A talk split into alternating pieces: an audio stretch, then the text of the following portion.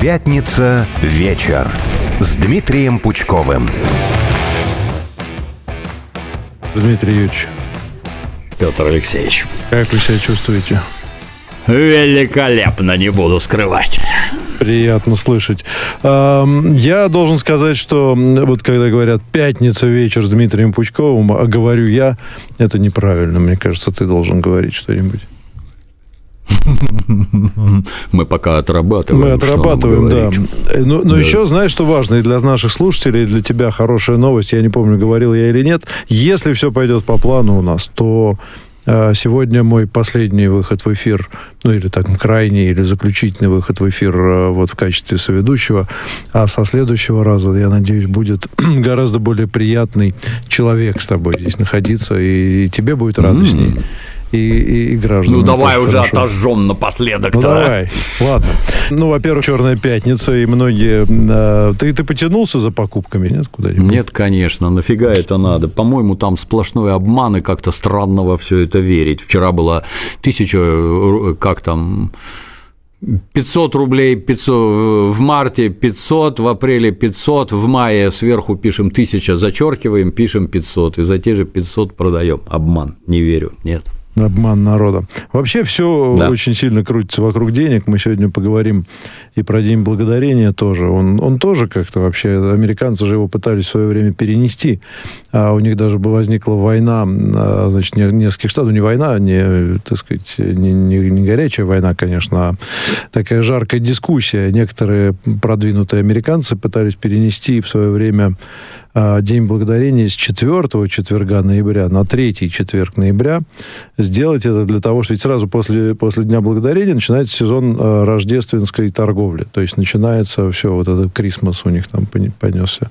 Mm-hmm. Вот. И, естественно, mm-hmm. еще одну неделю бизнесу дать, сдвинув День благодарения, было бы интересно. Но не удалось. Традиции победили, Дмитрий Юрьевич. Вот так. Ладно, давай пройдемся. Знаем мы их традиции. Это они там с голоду помирали, а индейцы им принесли еды, в том числе и индейку. Они за это всех индейцев поубивали. Такое их благодарение. Все эти лицемерные сказки мы слушать не будем. Индейка, как таковая, птица вкусная, но приготовить ее так, как готовят они, очень сложно. Получается всегда, ну, ее надо... связать очень крепко, как вологодский конвой вяжет, чтобы лапы, крылья были прижаты и не обгорели. Получается, ну, насквозь прожарить это сложно. Я, как специалист по грилям, так скажу. Хочешь грудки пожарить, жарь грудки. Хочешь лапки, лапки, крылья, крылья. А вот целую птицу приготовить, это нужен серьезный уровень мастерства. Получается в девяносто процентов случаев невкусно. Вот. Ну, раз уж начали, а, а все-таки ладно, давай в конце вернемся к приготовлению, потому что есть там свои секреты, и поговорим о том, что можно будет приготовить. Пусть индейка побудет нам таким вдохнови, вдохнови, вдохновением, да, да? А, потому что птицы другой тоже много, и куры наши родные есть, никто их не отменял. В общем, да. поговорим об этом. А, давай начнем вот с чего. Начнем с того, что даты. Я посмотрел, какие даты, и, как говорит один мой хороший знакомый друг, мое почтение, говорит, он такие даты. День рождения у Эмира Кустурицы. Хороший Эмир Кустурица. Я к творчеству Эмира Кустурицы отношусь строго положительно. Цитирую его непрерывно. «Папа тебя любит, а ты его бесишь». Молодец, Эмир Кустурица. Да, и он, он бодряком, пятьдесят четвёртого года рождения, он э, бодряком. Я имел счастье с ним, э, ну, не то, что прям там совсем уж общаться, но он был у нас на мероприятии «Спутник Сербия», большой друг вообще России, конечно, как мы знаем, и «Спутника» да. большой друг, и прекрасный человек, и говорит здорово, и, конечно, харизматичный, обаятельный, ну, а творчество тоже всем нам знакомо. Да. В общем, лишний раз можете в эти выходные дни пересмотреть что-нибудь из товарища Кустурицы. А, еще один человек родился в сорок первом году, между прочим, ничего себе. Александр Масляков, Александр Васильевич Масляков, один из, ну и главный, собственно, основатель КВН. А, ну, не знаю, он, мне, мне он нравится своей бессменностью, в общем, и тем, что, конечно, один из немногих телевизионных проектов собственного нашего производства так долго живет. Живет он, по-моему, года шестьдесят первого, если я не ошибаюсь. Не помнишь? Постоянство – признак мастерства. Я шестьдесят первого года, но я помню первые КВНы, потому что это было событие, все обсуждали, я помню. И то, что так долго человек работает на таком месте, и такая известность у передачи, а передача наша, что характерно, это очень важно. Мое почтение. Молодец. Там, там же не Поздравляем только... с днем рождения. Поздравляем, да, да, потому что и сорок первый год, это получается, сколько же ему?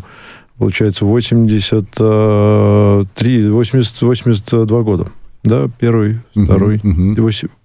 Еще крепок. Дай да. Бог здоровья. Да. И еще что, что важно, что он ведь фактически такой бизнесмен, ну, он бизнесмен от, от этого дела, он создал, ну, в хорошем смысле слова, бизнес-империю, многоуровневую, с проникновением в регионы, с жестким, кстати, контролем того, что происходит. То есть такая большая машина, в том числе, во-первых, по зарабатыванию денег, а во-вторых, по производству талантов.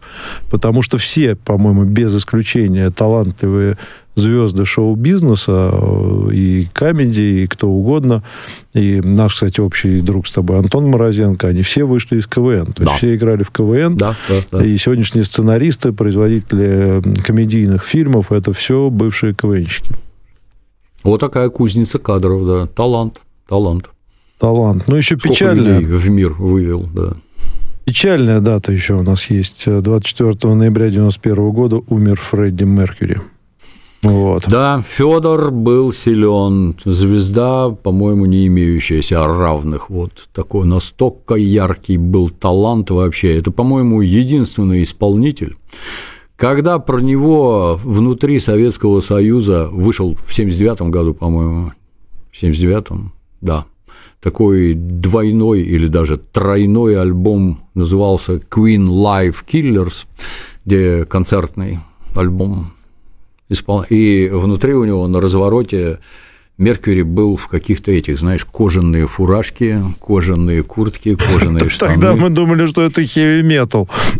Да, мы, не, мы решили сначала, что это он на, на Остапа Бендера похож, что было странно. Потом подумали, что это хеви-метал, а дальше оказалось, что это, как ее, голубая устрица. Но это был единственный персонаж, который в гомофобном, страшно гомофобном Советском Союзе всем плевать было. Кто ты, что ты, песни поет, отлично, а это главное. Вот. Ты знаешь, любили как... мы его не за это, да. Любили мы его не за это, да. Но вообще человек много страдал. И вообще, как ни странно, мы все же это попало на вот это постперестроечную, постперестроечное время. И я не знаю, случайно или нет, или это было, было какое-то глобальное промо, но все песни с альбома «Инуэндо», они то ли до, то ли после... Ну, в общем, в период, когда он умирал, до, до наверное, его смерти, yeah. по телевидению непрерывно yeah. показывали ролики Queen. То ли у них альбом он был, тяж... то, то ли что-то, он то ли болел. Тяжело больной. Я помню был, просто, да, что да. мы встретили его смерть как вообще гибель какого-то родного человека. Хотя до этого Queen, ну, был там в ряду групп каких-то там у нас, ну, там вот таких вот, да, но отнюдь не на первых ролях. А потом мы, в общем, узнали о величии группы Queen, самого Фредди Меркьюри.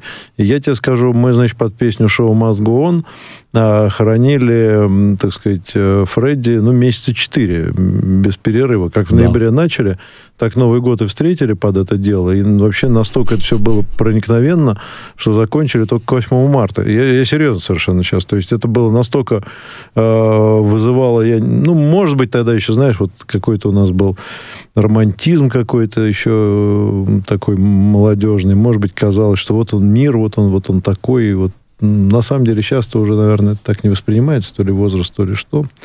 А тогда как-то... А все равно песни остались с нами, песни были отличные, отличные остались. Я лично все время слушаю. Да, я, кстати, тоже, и светлая память, замечательный человек, и, наверное, один из главных таких, ну, действительно, из главных фигур, главных таких вот, не знаю, артистов с большой буквы, наверное, за всю мировую да. историю. Кто там еще? Ну, Майкл Джексон, наверное. Но мне Майкл Джексон вообще не очень близок с точки зрения его творчества. Я никогда не был поклонником, хотя я бы умом понимаю, что да, вот он там молодец. Ты бы кого ну, поставил выше? У группы Queen хороших песен побольше, мне так кажется. Да. Группа Queen, конечно, да. Ладно, давай перейдем к нашей любимой такой уже оформляющейся рубрике их нравы. Значит, по поводу нравов музыкальных. Певица Лайма Вайкуля. Не знаю, видел ты это эпохальное видео. Она в свое время отличилась тут недавно рассказом о том, что она кормила Советский Союз на, на двоих да. с Аллой Пугачевой. А тут она сказала, что не вернется она в Россию а, никогда. А, хотя, конечно, потом я поправился, я, я ничего не исключаю. Но если будет покаяние, раскаяние, то тогда может быть, сказала Лайма. Ты бывал на концертах меня... Лаймы Вайкули? Нет, нет. У меня на одном ролике, где еду на машине, а на обочину выбегает Дементий с плакатом «Покайтесь, твари!». Вот это примерно то же самое. Что это за странный персонаж, кого она там где кормила? По-моему, если я хотел пойти на концерт Лаймы Вайкули, то я обязан был купить билет. А деньги я эти на заводе зарабатывал, как-то так получалось. Где она меня, каким местом кормила, для меня загадка. Кого еще она там кормила, всю страну? Какие-то странные выдумки. Можно, конечно, списать на артистическую натуру, но вот вам продолжение. Покайтесь. А в чем мне каяться? Расскажите, пожалуйста. В том, что ты ненавидишь русских, ну, как-то странно. В том, что ты гадости какие-то про нас, про нас говоришь вместе с Аллой Борисовной, еще более странно. Мне-то в чем каяться, вот как зрителю. Талантливая ли была певица? Ну, безусловно, да, талантливая. Необычная внешность, необычная пластика, специфические песни. Да, многим нравилось, да, популярна была. Ну и что? Все в этой жизни проходит. Это правда. Ну, ее, по-моему, математические выводы, вот эти экономические, они основывались на следующем. Я смотрел кусок интервью ее. Она говорила так, что мы собирали стадионы с Аллой. Вот, хотя, может, это Алла собирала, она где-то там была на разогреве, но неважно. Да. Вот, они собирали с Аллой стадионы, оплатили им копейки. Ну, то есть, какие-то жалкие гроши им платили, ну, какая-то ставка у них была, не знаю, там, десять рублей за концерт, или двадцать, или, может быть, пятьдесят. Но жал... А собирали огромные деньги с граждан. И вот на эти деньги, которые собирали с концертов, с ее точки зрения, Советский Союз в том числе и существовал. Очевидно. А, ну да, круто, круто. Тут бы с другой стороны зайти и поинтересоваться у каких-нибудь ее импресарио, а сколько действительно они зарабатывали денег вот с этих мероприятий. И можно узнать очень много интересного. Кстати, талантливый исполнитель у советских импресарио проходил под кодовым названием «Обезьяна», и они своих обезьян по городам и весям возили, где на них зарабатывали деньги. А у вас там точно по документам-то весь стадион продавался или только три передних ряда? Ну, там вопросов сразу масса возникнет. Mm-hmm. А самое главное, потому что это так и было, там воровство имело просто космический размах. А самое главное, а ты, с кем ты себя сравниваешь, хотелось бы узнать. По советским меркам они жили там просто кум королю, зять министру. Вот у нас есть достаточно откровенный человек, исключительно талантливый творец Юрий Антонов. Вот Юрий Антонов говорил, что он в месяц получал за счет трансляций по радио, показу по телевидению, исполнения в кабаках, где там проценты отстегивали. Вот Юрий Антонов говорил, что он зарабатывал по десять тысяч рублей в месяц.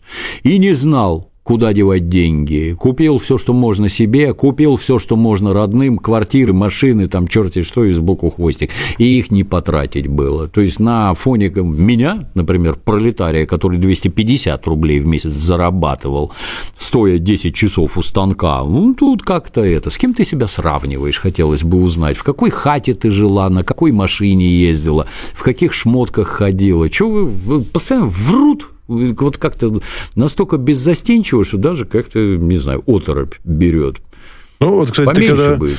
Когда у нас с тобой речь заходит о Юрии Антонове, я все время не могу не удержаться, не могу удержаться, чтобы не выразить искреннее восхищение этим человеком, потому что Юрий Антонов, конечно, он же не только певец, он композитор, он действительно да. человек, который сочинял песни, и его песни, кстати, пели и многие другие, в том числе, например, группа «Земляне», там ряд его песен исполняла, которые мы даже не знаем, ну и там многие другие.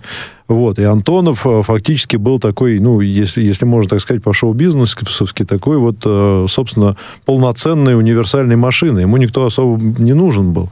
Он мог сам песню сочинить, запустить сам, ну, я уж не знаю, как там дело, аранжировки были ли они тогда, ну, наверное, были, вот, сам записать, сам сделать с хитом, сам исполнить, сам выступить и так далее. На Аллу Пугачеву, ну, про Лайму Вайкуля, это все-таки певица была второго уровня или даже третьего, на Аллу Пугачеву, по-моему, ты даже анализировал это, работали лучшие поэты, лучшие композиторы. Конечно. В ее распоряжении Конечно, находились да. лучшие телевизионные каналы, прайм-тайм, собственные телевизионные шоу, концертные, значит, коллективы крупные, концертные агентства и так далее. То есть фактически это был исполнитель, да, выдающийся, да, талантливый, но это исполнитель, это не композитор, не музыкант, ну, музыкант в этом смысле, но а, огромное количество людей работало на нее. И, конечно, а, нельзя не предположить, что эти люди пользовались, конечно, всеми этими ресурсами не только в целях а, музыкального, так сказать, развлечения народа, но и, конечно, в целях личного обогащения. Чего уж там стесняться? Ну, если, если ты талантливый композитор, а я Алла Борисовна, то а у тебя вообще выход на меня есть, и ты сочинил хорошую песню, так, естественно, Естественно, надо в первую очередь Алле Борисовне отнести, потому что если споет она, да. это шлягер союзного значения, и это совершенно другие деньги, чем для композитора, чем кому-то там безвестному отдать. Ну да, как-то так. Честнее Но надо на все это смотреть. Это правда. А, про Аллу Борисовну, вот здесь я смотрю на результаты исследования в ЦИОМ, а, Алла Пугачева возглавила список исполнителей, которые вызывают у россиян чувство стыда. двадцать пять опрошенных респондентов назвали ее, ну, видимо, из-за отъезда.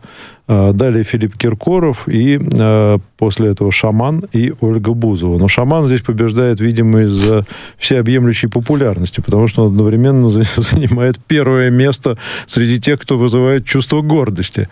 Я, кстати, Шаман молодец. Он, кстати, подвинул среди самых популярных певцов Газманова. Я с Шаманом встречался два дня назад в Санкт-Петербурге, брал интервью у него. У него был день рождения. Вот, у него были концерты в Питере. Он, конечно, потрясающий, очень скромный, искренний парень. И вот он как раз из разряда Юрия Антонова. Он, его там никуда не брали, и он вынужден был сам писать, аранжировать, научился все делать сам, сам пишет, сам молодец. Сочиняет стихи и сам себя продюсирует. Так что в этом смысле большой молодец. Ну вот еще чувство гордости у россиян вызывают Олег Газманов традиционно, а также Юрий Шевчук.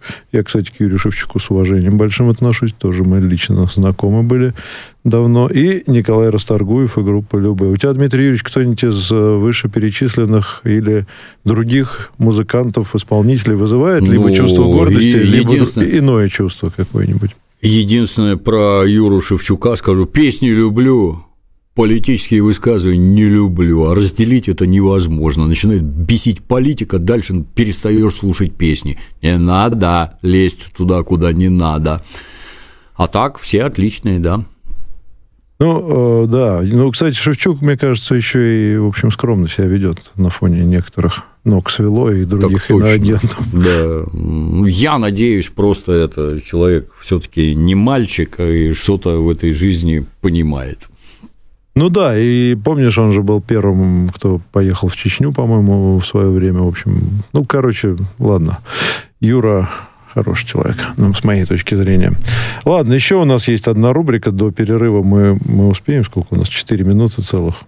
Я не знаю, может быть, вы в первой части обсудили. Я чуть-чуть отвлекся там в какой-то момент.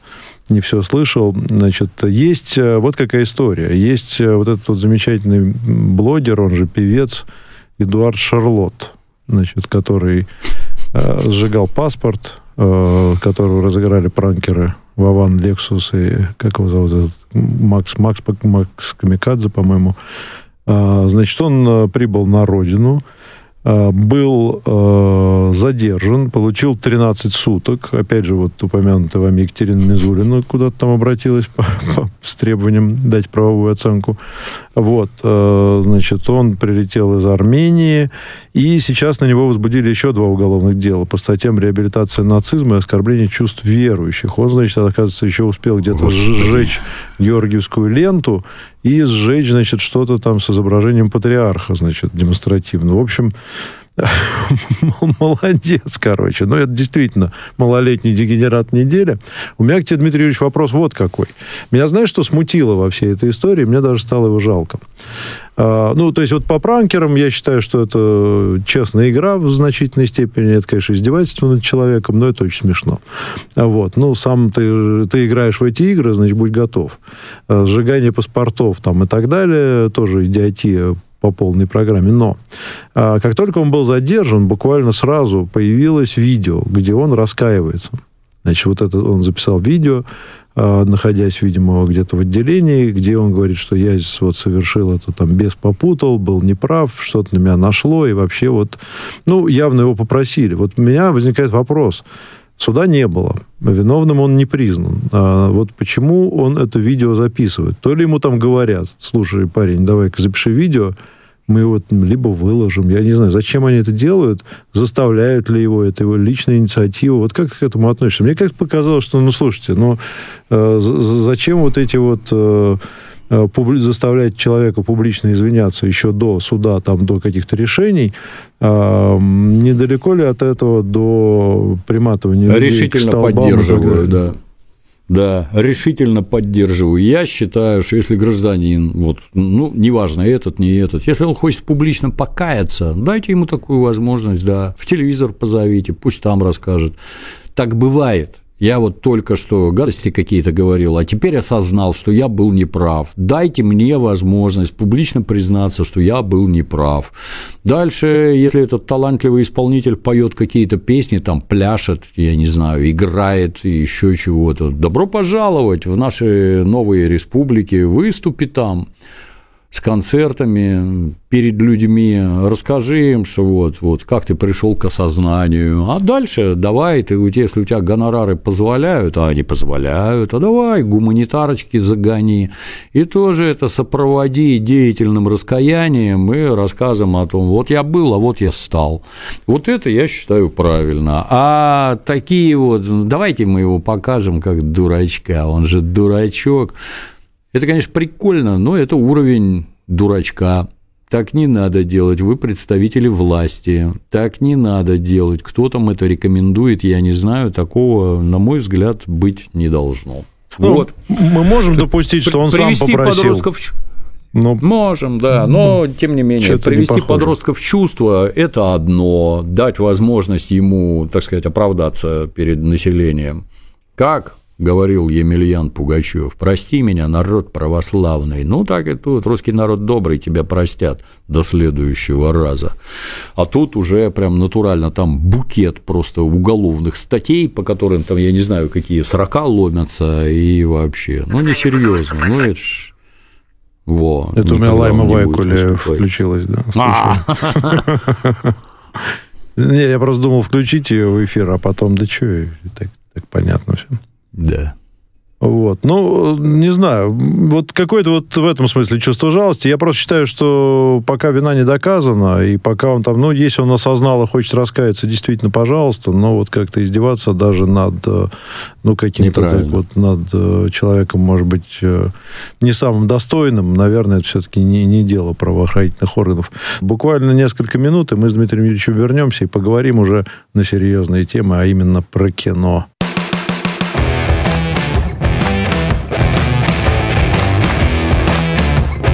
Пятница вечер с Дмитрием Пучковым.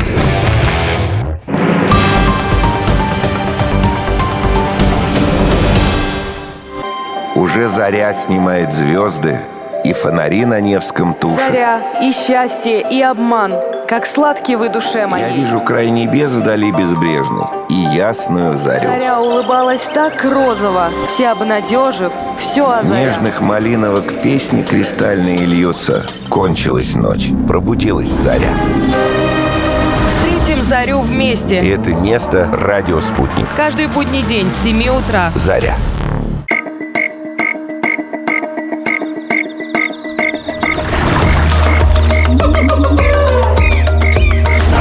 «Живая природа» с Эдгардом Запашным.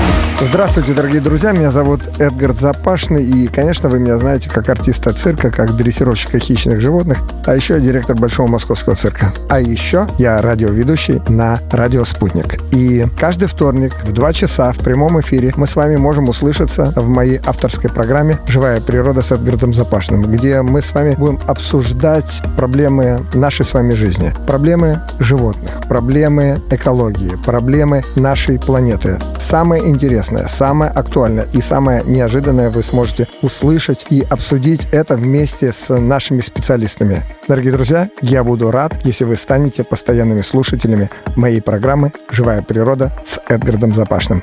Спасибо, услышимся.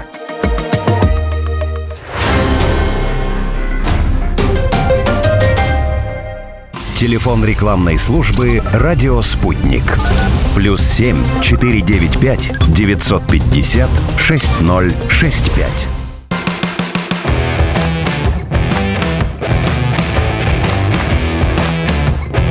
Пятница вечер с Дмитрием Пучковым. Финальные полчаса, даже меньше, двадцать, двадцать три минуты у нас, Дмитрий Юрьевич. Мы все успеем. Да. Я тут третьего дня, значит, находясь в поезде Санкт-Петербург-Москва, с негодованием прочитал результаты опроса, не знаю, какого-то там производителя британского шампуня или чего-то там британского, ученых и так далее, по поводу того, что британцы самым сексуальным лысым мужчиной в мире, в мире, Дмитрий Юрьевич, считают, кого бы ты думал, принца Уильяма. Конечно, я, я не мог пройти мимо. Вот. И забабахал, значит, сразу же опрос. Как раз в телеграм-канале под названием «Пятница вечер». Он, можете не подписываться, просто имейте в виду, что такой канал есть. Он носит такой технический характер для общения с будущими поклонниками программы. Где я, конечно, писал: подождите, ну, друзья, давайте сравним принца Уильяма с нашими лысыми остросексуальными мужиками. Максим Аверин, Александр Розенбаум, Гоша Куценко, Дмитрий Гоблин, Пучков, Федор Бондарчук, Станислав Черчесов, Иосиф Пригожин, Евгений Стычкин и Дмитрий Нагиев. Понятно, что принц Уильям занял первое место, но только с конца, среди, значит, отечественных э, любителей лысого мужика. Э, Погладить, да. Вот. Но я, кстати, скажу, что к чести многих мужчин э, в комментариях многие написали, что я, как мужчина, не готов голосовать за подобное, потому что я лысых мужиков сексуальными вообще не считаю, как и всех мужиков остальных, а считаю их умными. Поэтому голосовать не буду. Либо давайте мне другой опрос. Вот. Но э, многие написали, что, значит, ну, первое место, так как, понятно, канал, посвящен нашей программе, занял ты, Дмитрий Юрьевич, с большим да. отрывом. Мы тебя даже не считаем. Второе место занял Дмитрий Нагиев с двадцатью двумя процентами. Ну, остальные плюс-минус одинаково. Вот. Но в комментариях граждане написали, что опрос плохой, потому что не учтены такие титаны, значит, лысости, как Анатолий Кузичев, Дементий, Клим Жуков, О-о-о. Михаил Мишустин О-о-о. и так далее. Поэтому пришлось сделать второй опрос, где а, были как раз указаны те, кого порекомендовали еще добавить. Анатолий Кузичев. Кто Вов... же там Анатолий... победил? Сейчас скажу. Анатолий Кузичев, Вован из «Реальных пацанов», Николай Валуев, Михаил Мишустин, Максим Суханов, Клим Жуков, Дементий, Игорь Виттель, Армен Гаспарян, Захар Прилепин. Значит, там победил а, на первом месте там с двадцатью шестью процентами Клим Саныч. Вот. На втором месте Толя Кузичев. Поэтому пришлось сейчас, вот я забабахал финал, прямо сейчас идет финал, друзья. Вы можете зайти в канал в Телеграме «Пятница вечер» или в канал «Изолента», и там, там репостнуло, и там проголосовать. Там в финал у нас вышли по результатам двух: Анатолий Кузичев, Кузичев, Армен Гаспарян, Дмитрий Пучков, Дементий, Дмитрий Нагиев, Клим Мау. Жуков, Михаил Мишустин. И для чистоты эксперимента я все-таки еще раз добавил принца Уильяма. Дмитрий Юрьевич, я скажу, что принц Уильям Уильям стабилен. Армен Гаспарян в четыре раза превосходит достижение принца. Ты лидируешь, но тебя мы не считаем. Но я тебе скажу, здесь Анатолий Кузичев обходит Клима Жукова. С девятнадцатью процентами голосов Толя обходит. Представляешь? Вот так вот. Толик, но, молодец, мы а, его поздравляем. Опрос, да. опрос не окончен. А, ну, в общем, если хотите, да, высказаться по поводу лысых мужчин. Я причем думал, что я буду как-то затрудняться, а потом столько оказалось действительно лысых мужчин. И мне кажется, это вообще удобно. И у меня начинают редеть слегка волосы, возрастное. И я жду того момента, когда я присоединюсь вот к вашему замечательному кругу и буду спокойно брить голову и ходить себе, да. ни о чем не думая. И, и даже... когда, тебя, когда тебя будут спрашивать, а куда волосы-то пропали, я обычно отвечаю: сдул ветер удовольствия. Ну ладно, про кино обещали. Значит, у нас есть несколько тем. Первая тема — про кино хотели поговорить, но мы в прошлый раз обсуждали э, сериал «Слово пацанам». Я, с твоего позволения, и в этот раз скажу. В Давай. четверг вышла очередная серия, где Вова Адидас попал в больницу, а вражеская группировка пришла его забивать. И там втроем кличка Турбо, Маратик и наш главный герой Андрейка. Втроем крестный отец отдыхает. Беготня с носилками, Вова на носилках. Катим куда вперед ногами. Беготня в лифты, битье по мордам огнетушителями, угон скорой помощи, погонями милиции. Я аж два раза пересмотрел. Очень Ничего хорош. себе. Слушай, ну круто. Не призываем никого быть похожими, но фильм отлично сделан, сериал. Слово ну, кстати, пацана. возвращаясь да. к нему чуть-чуть, э, знаешь, мне, что в комментариях писали, мы обсуждали это у нас тоже в «Изоленте». Ну, вот мнение такое, а вот нужны ли нам, э, на мой взгляд, морализм, и это не очень надо, потому что мы фильмы любим не за это. Фильмы-то они про людей, про жизнь. И, кстати, про то, как было, да. если кому интересно. Но вопрос звучит вот какой. Надо ли сейчас снимать подобные сериалы, героизировать вот эту всю романтику, значит, значит, неправильную. Куда нас ведут? И ответьте нам, пожалуйста, с кем вы мастера культуры, вот в этом духе. Да. Считаешь ли ты, что действительно есть какая-то опасность в том, что, ну, скажем, фильм или сериал сегодня может кого-то куда-то массово увести? Или это... Что угодно, может кого угодно увести куда угодно. Многократно приводил пример. У меня есть достаточное количество знакомых героиновых наркоманов, некоторые, правда, не дожили, которые вот с пролетарской прямотой говорили, что начали употреблять после того, как посмотрели художественный фильм, где Джон Траволта, криминальное чтиво, где Джон Траволта бьет в сердце шприцом с адреналином. С одной стороны, эти деятели искусства рассказывали, о, вот лучше антинаркотической пропаганды не найти, и вроде согласны, а вот люди принялись заниматься тем же самым, посмотрев пример вашей антинаркотической пропаганды. Это общество формирует, а не кино. Кино, да, играет ли какую-то роль? Да, безусловно, играет, но тут для меня вот как-то затруднительно. Если вы посмотрите, то очень сложно захотеть стать таким же, с такими же последствиями. Там достаточно наглядно показано, какие бывают последствия, вплоть до летального исхода. Вы этого хотите, я сильно сомневаюсь. Можно ли такое снимать и нужно ли? Подходящее ли время? Да время всегда для чего угодно неподходящее. А нужно ли снимать? Ну, я не знаю. Если у нас свободная страна, то в ней, по всей видимости, обитают свободные творцы. И эти свободные творцы... вольны творить то, о чем хотят. При этом обращаю твое самое пристальное внимание. Вот в прошлый раз обсуждали творчество гражданина Скорсезе. Вот славные парни, «Казино» и «Волк с Уолл-стрит». Гениальные все три фильма, гениальные, золотой фонд мирового кино. Про кого они? Про гнусных подонков, уголовников, правонарушителей. Имел ли право Мартин Скорсезе такое снимать? А ты представляешь, как итальянцы относятся к таким фильмам, где их вот такими вот показывают? А ну, их, между прочим, неоднозначно, двадцать... я насколько знаю. Да, да, да, двадцать миллионов итальянцев проживает mm-hmm. в Соединенных Штатах, и далеко не всем это нравится. И обращаю ваше внимание, власти Казани запретили снимать «Слово пацана» в Казани, снимали в Ярославле. Как, как вот так получается?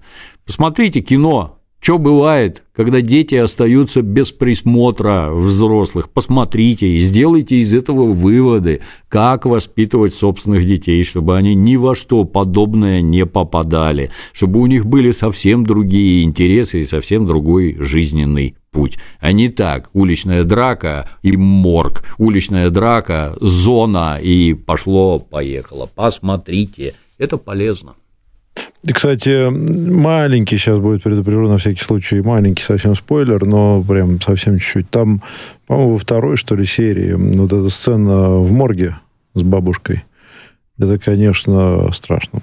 Это мастерски сделано, и это, да. это страшно, правда. Поэтому кто уж там куда хочет пойти, ну... Да, да. Вот... Да. Нет, хорошее, хорошее, хорошее кино, обязательно смотрите. Ладно, фильм хотел я обсудить, ну, пока, я так понимаю, ты его не видел, я тоже не видел, «Наполеон» Ридли Скотта, то ли вышел уже где-то он, то ли вот он выходит вышел, у нас да. где-то в кинотеатрах. Ты еще не успел посмотреть пока, нет? Ну, особых восторгов не услышал, то есть, ну, там сразу закричали, что на Apple ти ви выйдет там удлиненная, улучшенная, усиленная версия, которая произведет совершенно другое эстетическое воздействие, вы там точно все обалдеете туда-сюда, но я с большим сомнением отношусь к последним, так сказать, этим опусам гражданина Скотта, вот с очень большим сомнением. Когда-то он себя зарекомендовал, да, как небывалого таланта на тогдашнем фоне, сейчас уже как-то все это сильно-сильно скромнее. У меня все время такое чувство, ты знаешь, что они вот там, как это у нас принято говорить, девочки-стажерки делали. Вот такое чувство, что они там каких-то стажеров нанимают, все причем. Когда-то Клинт Иствуд выпустил такой художественный фильм «The Mule» называется, ну, угу. «Мул», нарко, нарко, наркокурьер, наркокурьер у нас да, перевели. Курьер.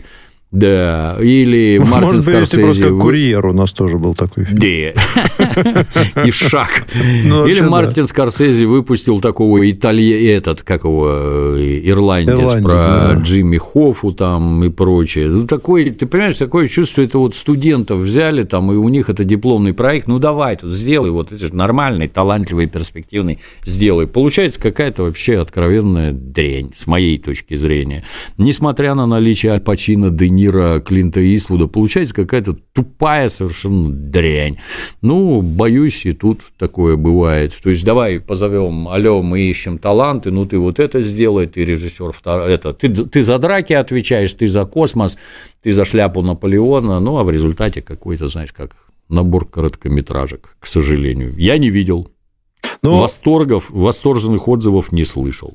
Ну, смотри, сам, сам, во-первых, сам герой Наполеон. Я что-то не припоминаю, что кто-то брался, да, так всерьез за, за эту фигуру. Фигура-то масштабнейшая, ну, в мировой истории, О. я не знаю, с кем сравнить даже.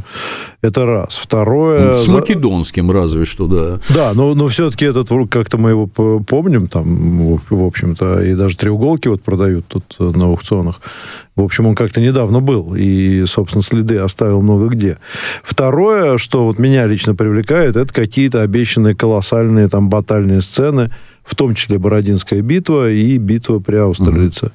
Mm-hmm. Вот. Это, ну, это всегда мальчикам интересно, конечно, особенно конечно, мы, же, да. мы же помним «Войну и мир», и, и там, я не знаю, этого самого «Хоббита», там и прочих вот этих вот э, компьютерных.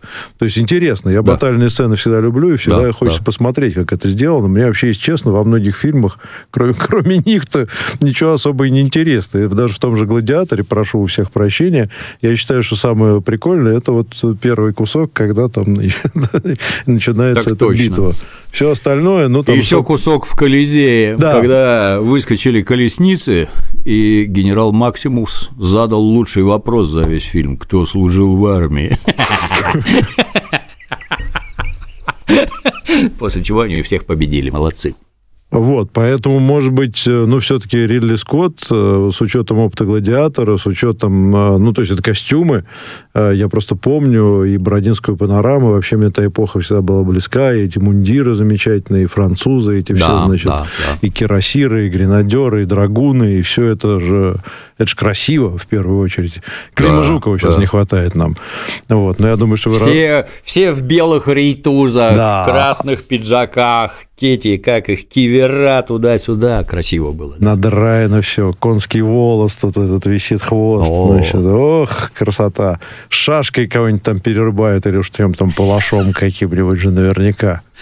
Ну не может быть да. плохим такой фильм, Дмитрий Юрьевич. Может? Я на батальные сцены точно так же надеюсь, да, должно быть круто.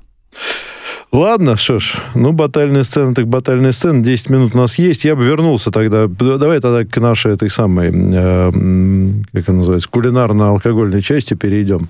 А, давай сначала о грустном. Тут э, японские ученые ходят по интернету, как будто, как будто кто-то не знал, знаешь, прислали японские ученые, все посчитали про алкоголь, и, значит, вы, выяснили, что мужчинам ежедневно можно пить не более сорок грамм чистого алкоголя, а женщинам двадцать. сорок грамм чистого чистого алкоголя, это, значит, две кружки пива, ну, либо там сорок грамм, понятно, две рюмки водки, там, условно. Вот. Иначе начинаются, Дмитрий Юрьевич, необратимые изменения. Я не знаю, как новость ли это для нас или нет, мы всю жизнь пренебрегали подобными, э, но сейчас уже, наверное, стоит запомнить. Инсинуациями. Инсинуациями, да. Но хочется присоединиться к мнению японских ученых и сказать, что, друзья, не злоупотребляйте. Вот. Иногда, конечно, можно, вот, но каждый день, каждый день не стоит. Но приведем цитату из знаменитого медика Авиценны, который говорил: «Все яд и все польза, важна мера». Вот, да, мы сторонники меры. Но как я там, тебе скажу, я свою что... меру знаю. Упал, значит, хватит.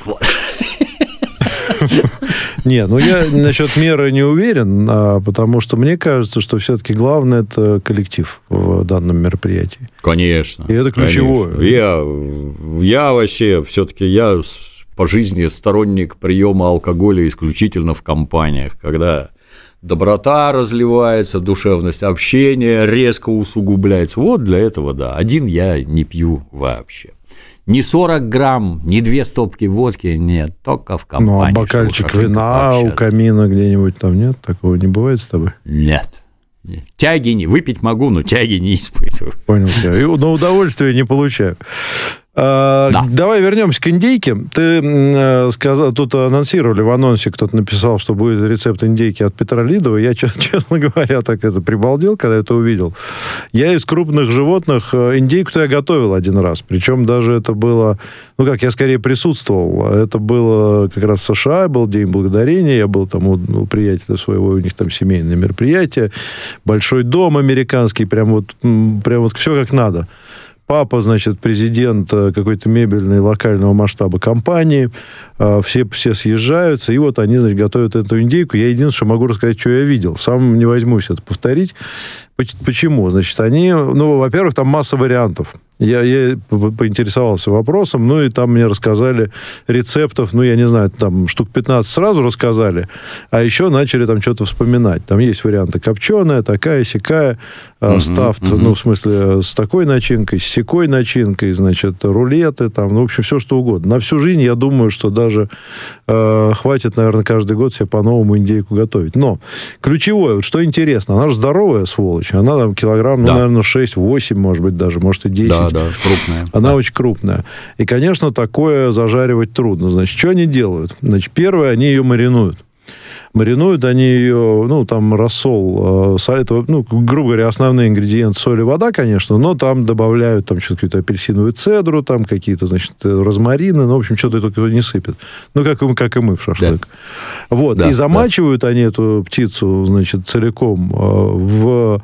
вот в таком огромном чане, значит, где-то на сутки до того, как это да, все... С ним... я, извини, да, я тебя перебью, раз люди рецепт хотели, то есть э, рассол по-английски называется brine. Brine – это чисто как морская вода. Желательно всыпать туда стакан, ну, там, на галлон, условно, это там почти четыре литра, всыпать стакан соли и полстакана сахарного песку. Все это разболтать, можете набросать лимона, апельсина, гвоздики, да, и да, да. это все налива... наливаете в полуэтиленовый мешок, ну, в таз в какой-нибудь туда этот мешок, туда эту индейку завязал, и то есть, если вечером положил, то к утру там какая-то разница в осмотическом давлении между самой индейкой и водой, и она эту воду засасывает. Люди, которые действуют грубо, есть специальные железные шприцы, которые там вот особенно в грудь накалывают бульоны там туда-сюда, так тоже вкуснее получается. Они все так делают, и куриц да. тоже маринуют в обязательном порядке. Они действительно получаются гораздо нежнее, гораздо вкуснее. Там единственное, что Среди американцев там тоже споры двенадцать часов, что мясо получается, как это они говорят, мащи, какое-то мочалкообразное, если по-нашему, а вот меньше, там часа два, три, четыре, это вот гораздо правильнее. Но это споры уже об индивидуальных вкусах. А так, да, она все это впитает и будет несравнимо. Ну, вообще про курицу это хорошая, хорошая история. То есть, в принципе, ты рекомендуешь и с курицей то же самое проделывать. Конечно. Ну, да, вот если, да, например, да, курицу да. на крюке там в тандыр опускать или что-нибудь подобное делать, то лучше ее выдержать, ну, часов шесть, например, в воде в соленой, да? Да, да, да. Никогда да. не пробовал, обязательно вот попробую. Может, даже завтра сделаю. Хорошая история. Мы просто, да, от индейки, потому что ну, индейку, это, это, конечно, это огромная хрень. Я просто даже не могу себе представить ситуации, в которой вот мне, например, надо будет приготовить эту индейку, если я не американец, и у меня там не вся семья съехала. Да и у них ничего не получается. Я тебе говорю, что она очень большая, а через это вот этот вот, вот ну, условно, там вот такой слой мяса угу. одинаково прогреть, чтобы он одинаково прожарился, это крайне непросто. Лично у меня гуси и индейки хорошо получаются только если такой прибор, называется «Большое зеленое яйцо», есть такое, и да. его младший брат «Камада», где большое красное яйцо. Вот в них, в керамических печках или в тандыре, как вы совершенно верно подметили, там получается хорошо. А вот в какой-нибудь духовке это крайне непросто. Ну, ну, видишь, ее же держать крайне. Надо там часов пять, наверное, эту большую да, птицу, плюс, да, да. наверное, не очень большая температура, чтобы все пропеклось. Да, короче, так, наш да. Дмитрий Юрьевич рецепт вам не возить вы с этой индейкой, порежьте ее на части запеките нормально. Лапы, берите лапы самые вкусные, да, вот задние лапы отрезал, и хорошо получится. Они небольшие, из них получаются эти так называемые драмстикс, О, то вкусные, есть это барабанные вкусные. Палочки, да, вот они хорошие, да. О, слушай, ты сказал про барабанные палочки, у меня, знаешь, что есть? У меня есть такая штука, я купил, значит, в онлайн-магазине, она, значит, как такая маленькая вешалочка такая на поддоне, и туда да, вставляются да, да, да, эти да. куриные, значит, вот эти штучки, они вешаются так, да. и ты их ставишь, ну, в, в газовый гриль, допустим, накрываешь крышкой, фантастически получается. Вот да, эти вот крылышки. Не забывайте, потрясающе. Что и отдельные, и отдельные лапы, и отдельные крылья, все это надо мариновать, и все будет гораздо вкуснее. Но мариновать для того, чтобы это все взяло в себя немного воды и стало просто более мягким, даже курица, хотя курица, сочнее, в общем, и так довольно да, сочнее да. будет. Все маринуем, значит, делимся результатами в нашем телеграм-канале. Я думаю, что мы на этом нашу гастрономическую часть завершим. В общем, эти выходные мы посвятим птице, курице, индейке, кто да. хочет, может, там утку кто-нибудь попробует. В общем, маринуем все, вкусы подбираем сами. Не чурайте апельсина, лимона там и прочего всего, экспериментируйте, не стесняйтесь. Но я вообще считаю, что с курицей, конечно, чесночный соус, это или выдавить О. прямо чеснок, на уже готового цыпленка. А? Вот это вот, конечно, прекрасно. Сразу аромат такой зелени кинул туда и пошел. Ладно, две минуты, Дмитрий Юрьевич, что с недели? У меня, знаешь, какая была мысль? Раз уж мы про американцев заговорили сегодня, я очень часто в Америке и другие страны, всегда они мне говорят как? Они говорят, о, русский, ха-ха, на здоровье! И я полжизни положил своей, чтобы говорить им, дебилы, на здоровье у нас не говорят. У нас говорят на здоровье. Когда ты поел, ты говоришь спасибо, тебе говорят на здоровье. Это вообще невозможно им объяснить. Вот. Я говорю, что если уж хотите за здоровье выпить, то скажите за твое здоровье, или за ваше здоровье, или за здоровье детей, или родственников. А вообще что-нибудь скажите, чего-нибудь уж человеку. У нас принято так. У нас нету на здоровье, на здоровье, на здоровье. Но я хочу обратиться к сотрудникам Министерства иностранных дел, ко всем людям, которые еще пока работают с западными, значит, этими людьми. Почему вы подобострастно идете у них на поводу? Они вам на здоровье. И сколько я видел этих людей наших, которые тоже им говорят, на здоровье. Фу, противно. Позор. Позорите да. страну. Что с недели, Дмитрий Юрьевич? Какой? За кого выпьем? За чье здоровье? Неприемлемо, да. Ну, давай научим иностранцев. Вот лучше всех, по-моему, тосты говорил товарищ Шариков. Желаю, чтобы все. Вот прекрасный тост. Замечательный. Вот. Ну и по традиции, уже складывающейся во втором эфире, я считаю, что мы обязательно должны сказать теплые слова тем, кто сейчас на передовой, тем, кто там не выпивает далеко, а действительно в тяжелых да. условиях ведет борьбу и бои за наше с вами будущее. Мы вас помним, любим, уважаем и ждем домой. Надеемся, что, может быть, вы даже нас там посмотрите и послушаете. Вот. Мы здесь для того, чтобы развлекать вас Вот, и как бы, может, какие-то смыслы тоже, да, Дмитрий Юрьевич? Скажешь пару слов ребятам? Помогаем, чем можем, да, гуманитарку засылаем как на фронт, так и в тыл, в общем, чем можем, тем и помогаем. Начиная с две тысячи четырнадцатого года, ну, вы, парни, наш, наше вам глубочайшее уважение, возвращайтесь живыми и здоровыми, мы вас ждем. Ну, а на сегодня все, как говорит Дмитрий Юрьевич Пучков. Все, с вами была «Пятница вечер». Спасибо.